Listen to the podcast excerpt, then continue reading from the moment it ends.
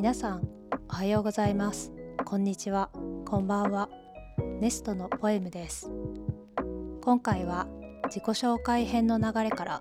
自分にとっての価値を見つける自己分析のお話につながり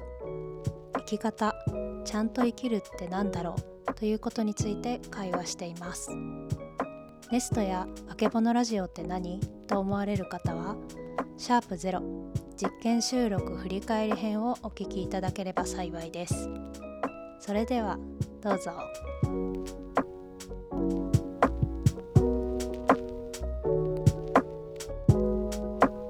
世の中に真面目な、真面目っていうとあれですけど、まあまあ、一般的に言う真面目な人とかってどれぐらいいるのかなって結構最近思ってて、それこそこの前の前回の中で、そのエリート主義的な人とか、あのの話があったんですけど、結構考え、自分の人生を考えたりとか、こうこういう話を聞いて、あこれもやってみたいとかっていう人っていうのは、うーん、ちょっと言葉がむず、なんて表現していいか難しいんですけど、ちゃんちゃんと生きてるっていうのがちょっと変、なんか別にそのその考えてない人がちゃんと生きてないっていうわけじゃないんですよ、全くもって、全然そういう意味じゃないんですけど、なんかこう、そこで線引きされちゃってる気がして、なんか、うーん、ちょっと表現がすごい難しいんですけど、まあ、ほとんどの人って目の前の仕事のことだったりとか、自分のことで精一杯で、そこまでね、その他のものに興味を持つ余裕がないっていう人も、うん、まあ、ほとんどごめんなさい、ちょっとほとんどっていう言葉を間違えましたね。そういう人もいるっていう。でそういう人と、こういう話に対して余裕がある人と余裕がない人っていう、今、と区別しますけども、あの余裕がある人は、こういう話に対して共感を持つだろうし、逆に余裕がない人、例えばもう明日、まあ、極端な例ですけど、あの、明日どうやって生活しようみたいな、あの、人を、とが、こう、まあでもそうか、ちょっと完結する前にあれですけど、うん、そもそもにこれを聞くのってスマホですか？ら、スマホ持ってる人が、その余裕がない人って余裕がある。考えるね。ちょっとあれですけど。ユーザーの。いや、なんかでも、いや、それは、まあ、た確かにね、その余裕があるとかないとか、うん、そのお金持ってる持ってないとか、うん、その意識が高い低いとか、その見識があるないとかっていうのは、それは確かにあると思うよ。でもそれを善悪論にすり替えちゃうと、うん、それ危険だと思うのよね。で、例えばさっきのポエムさんのこういう解決、私はこういう解決方法を見つけましたっていうのも、うん。なんか前向きな人はそれに共感するけど、前向きじゃない人はそれに共感しないっていうことじゃないと思う。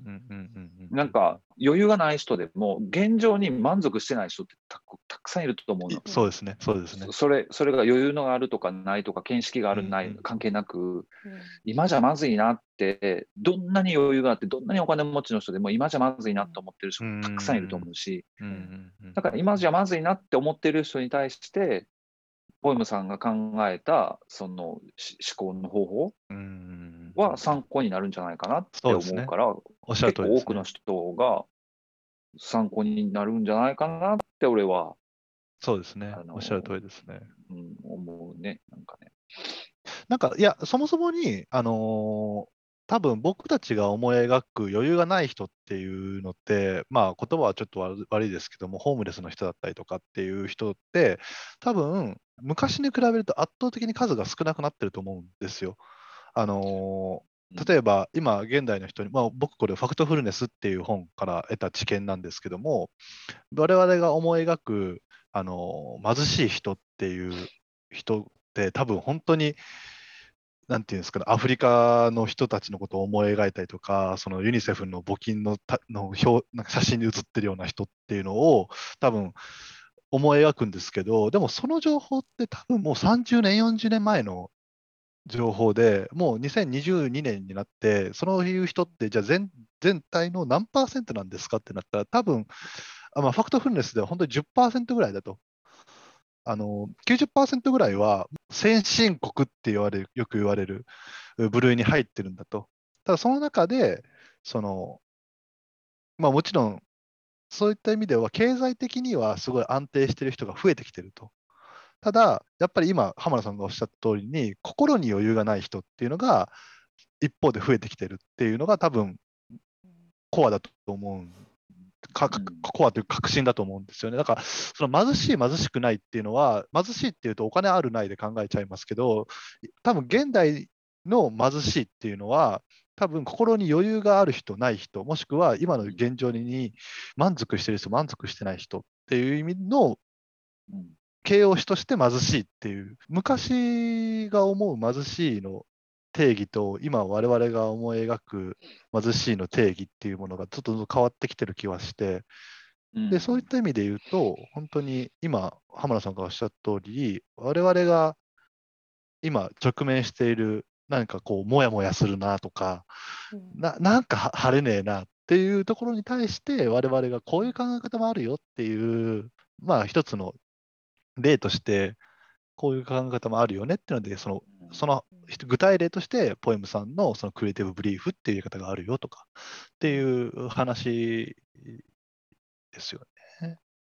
なんかあれじゃない？ですか、ま、貧しいというよりなんか、ま、満足バロメーターそうですね、幸福度近いのかな。うん、そうですね。でもなんか幸福とか不幸とかって言ったら多分なんかまたそうですね。なんかやっぱ 自分がそれで今の状況に納得、満足してるかどうかっていうことかなと思うし、だからブータンがさ、なんかね幸せな国1位やったのがさ他の国の情報を知ったらさないんだっけ？すごい急落したっていうさ知ってる？まあ、僕、ごめんなさい、それ知らない、知らなかったですね。うん、なんかブ、ブータンって1位って言われてたはいはいはいはいはいはい。幸せな国幸せな、うん。そうそう。ところが、ブータンの人が、それこそ SNS とかで、他の国の情報を知ることになって、うん、他の国ってこんなんなんやって初めて知って、別にブータンがそんなに幸せじゃないっていうふうに思うようになっちゃったらしいのよ。うん、ああ。だから、その、なんだろう、その目の前にあるものっていうのは、どういう物差しで測るのかっていうので、変わってくるのね。だからさっきのその例えばホームレスの人でもめっちゃ満足してる人いると思う。そうですよね。確かに確かに言われてみれば。でもすっごいお金持ちだけど明日自殺する人もいると思う。そうですね。そうですね。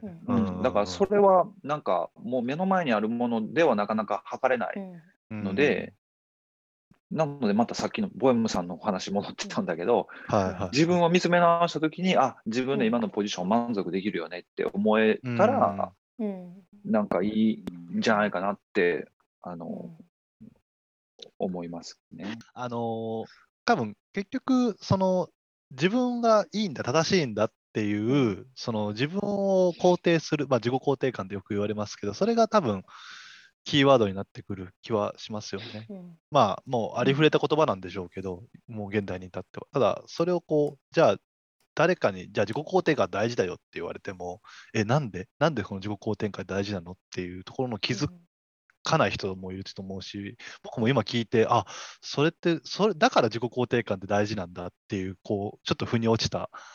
気はしたんで。なんかあのウェルビーイングって最近よく言われるようになってきていてもう私がその直感的にこういうことが大事だとか自分の生き方にとって大事だみたいなこうほとんど勘に近い匂いみたいな感覚で動いてることが結構社会の動きにもつながってるなと思うことは多くてそのウェルビーイングって生き方や価値観の多様化みたいなことでどれだけこうその人にとって良い状態ってそのお金持ちでも生活とか生き方に対して満足いってない人もいるだろうし全然そのお金持ちじゃなかったとしても幸せだっていう人もいるだろうしどういうことがどういう状態がどういう生き方が自分にとって一番良い状態なのかっていうのをこう見つめて生きているっていういうのがすごくこう多様化しているしそこをこう人生規模で考えたら大事だよね。ウェルビーイング大事にしていきたいよね。みたいな流れ働き方にもみたいな言われ出してるのがすごく共感するというか、自分がその苦痛だと思ってる働くことをもっとより面白く 楽しくっていう状態に持っていくにはどうしたらいいかっていうのをこう自分の本質と一緒に深めていくみたいな感覚なんですかね。うん、うん、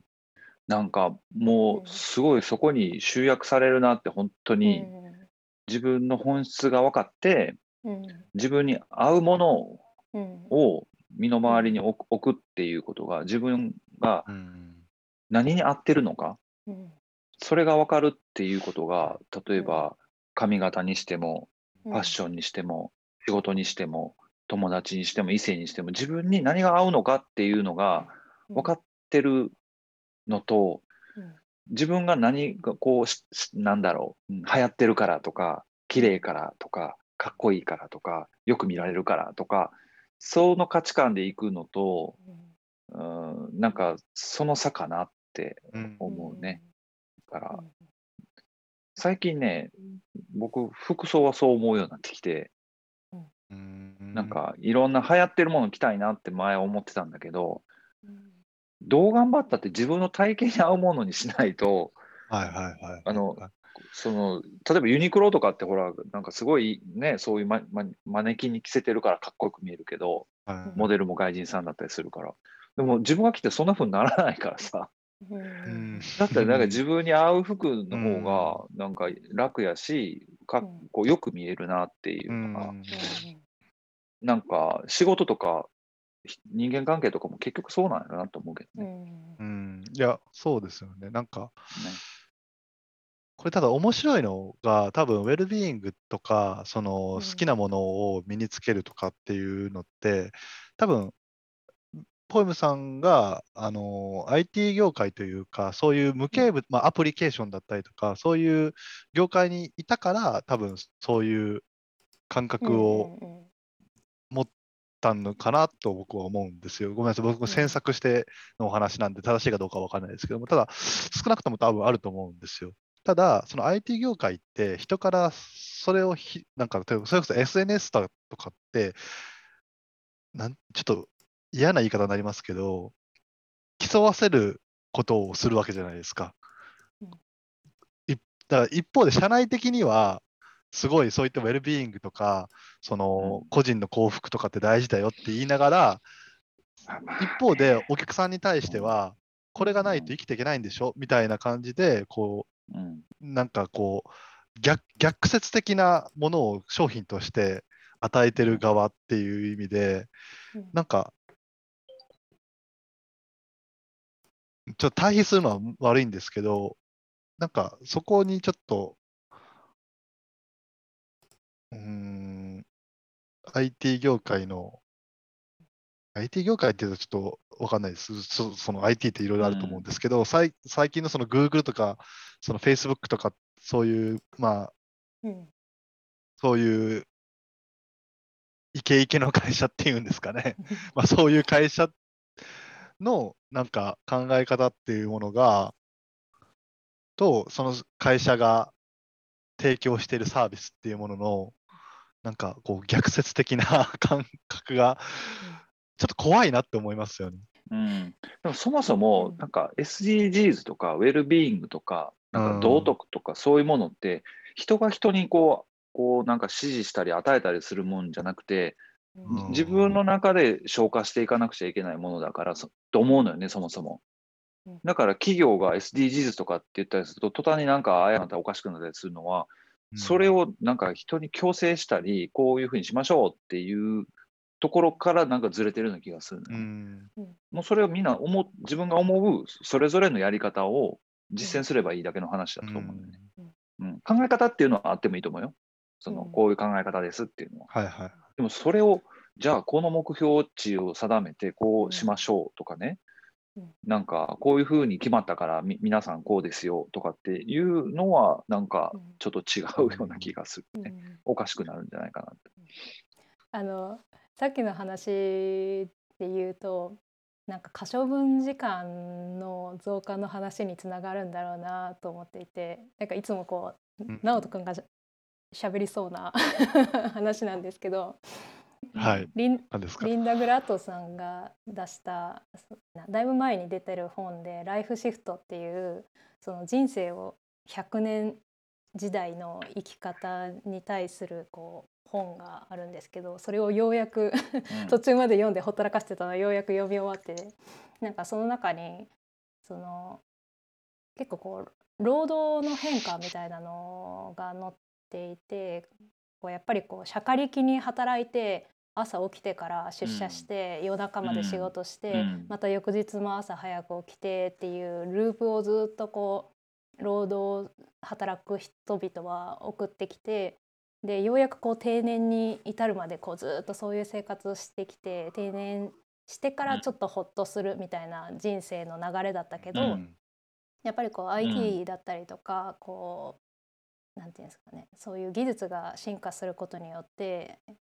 こう働き方も多様になってきたし私みたいにこう今フリーランス的な動きをしてる人だったら、まあ、朝ちょっとのんびりと過ごして昼からちょっとだけ仕事してで夜はちょっとゆっくりご飯食べてみたいな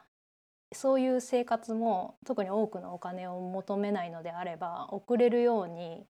なってきた、うん、その人生というか生活として、そうなってきた時に割とこう、うん、自分の人生を見つめ直す時間だったりとか何て言うのかな可処分時間ゆとりゆっくりするゆとりの時間みたいなのが例えば直人君だったらちょっと帰ってきてからゲームしようかなみたいな時間が生まれるようになった社会になったっ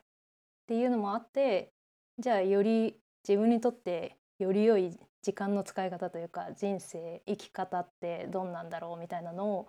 考えれる余裕が人間に生まれてきた時代なのかなみたいな。ふうに思うんですよね。だから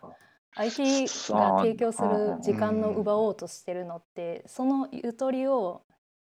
じゃあこういう時間、まあ、映画見る時間に当てたりだとかソーシャルに自分の思いを吐き出すことに時間を使ったりだとか自分の人生はこうですってすごくこう魅力的に演出してみんなに認めてもらうように使ったりだとか自分がより良いと思う満足度を向上するために IT の技術でいろんなことできるよっていうのを提供してる、まあ、その時間を奪い合ってるみたいな 感じなのかなっていうふうに思うんですね。でもその時間があるから、逆に鬱になったりすることもあるっていうけどね。そうですよね。そうですね。うん。うん。1日24時間は変わらないで、仕事してる時間が8時間だった。ら、あとの16時間で睡眠抜いて8時間ってなると、その8時間をじゃあどうやっていろんな会社が奪い合うかっていうところが、なんかその広告モデル的ににとらわれてる、とらわれてるというか、そこをみんながこう取り合ってるっていう感じがしますよね。逆に今はその可処分所得と仕事の時間がこう融合してきてるというか、だから仕事の合間にゲームしたりとか、そういう仕事の間に SNS 見たりとかっていう、要するに可処分就労時間ですらそこの時間を取りに行ってるっていうような感覚がある。多様になって気はします、ね、なんかね、すごく難しいのは、いいように考えると、その仕事の合間にゲームしたりとか、ゲームの間に仕事をしたり、すごくいいんじゃないっていうのと、なんかずっと仕事から離れられないみたいな、オフができないうんうん、みたいな、僕、そっちなんよね。なんか常に、ま自由に働いてるように見えるし、今もこういうことしたりするんだけど、多分終わってからちょっと仕事しちゃったりするんだよね。はいはいはいはい。でも、それやったら、先に仕事して、はい、スイッチオフで、なんか遊んだらいいやん。はいはいはい。なのになんかずっとなんか旅行行ってもちょっとちょこっと仕事したりとか、今旅行行っても仕事できるような環境だっていいように言ったそうなんだけど、悪く言うと旅行行ってんのに仕事してるみたいな、なんか完全に切れないみたいな、その両方あるなっていうのもね、確かに確かに。ちょっとあって。私生活とそうですよね。ねあの境が分からなくなってきてるっていうことですよね。分かんなくなる。そうなる。ね。